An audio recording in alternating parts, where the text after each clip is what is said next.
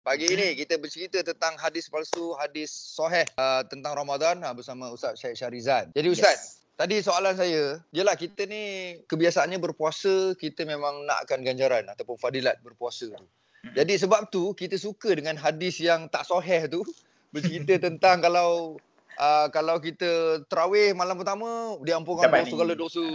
Uh, Di malam kedua diangkat malaikat ke sana ke hmm. sini. Contoh Ustaz kan. Ya. Yeah. So macam mana Ustaz? Uh, kita nak dapatkan puasa tu yang ikhlas bukan ganjaran semata-mata Ustaz. Oh, takut tu. Yang ikhlas tu kalau kita beribadah kita nakkan ganjaran daripada manusia. Itu definisi tidak ikhlas. Okay. Tapi kalau kita nakkan ganjaran daripada Allah itu masih lagi dalam luang ruang lingkup keikhlasan. Sebab apa? Memang kita oh. buat kerana Allah. Faham. Okay. Ya. Dia kena bezakan. Kalau kita, hmm. ya Allah bagilah aku pahala yang besar. Itu it doesn't mean kita bukan ikhlas. Tidak, itu ikhlas. Oh, okay. Mm-hmm. Ha. Cuma kadang-kadang bila kita kata uh, ada kata-kata Rabi'atul Adawi. Dia kata aku beribadah bukan sebabkan pahala tapi kerana Allah. Tak ada pahala. Mm-hmm. Aku tetap beribadah.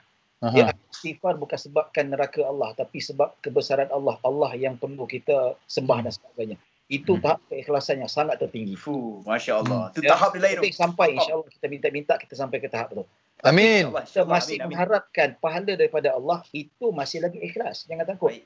Okay. Kecuali kalau Anas mayang tarawih dengan tu dengan ini kan dia memang mengharapkan ada makwa ke apa kan oh, dia okay. biasa dekat rumah 4 rakaat 2 minit je. Uh-huh. Tapi depan awet 4 rakaat jadi setengah jam. Fuh, das, dasar tu.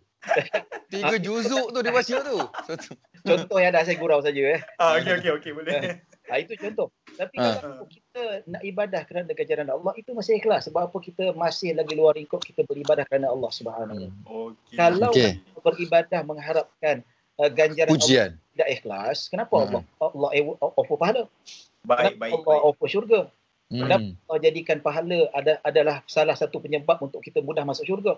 Dalam hmm. hadis Allah mengatakan pahala dan ganjaran itu merupakan rahmat Allah untuk Allah masukkan kita dalam syurga. Ya.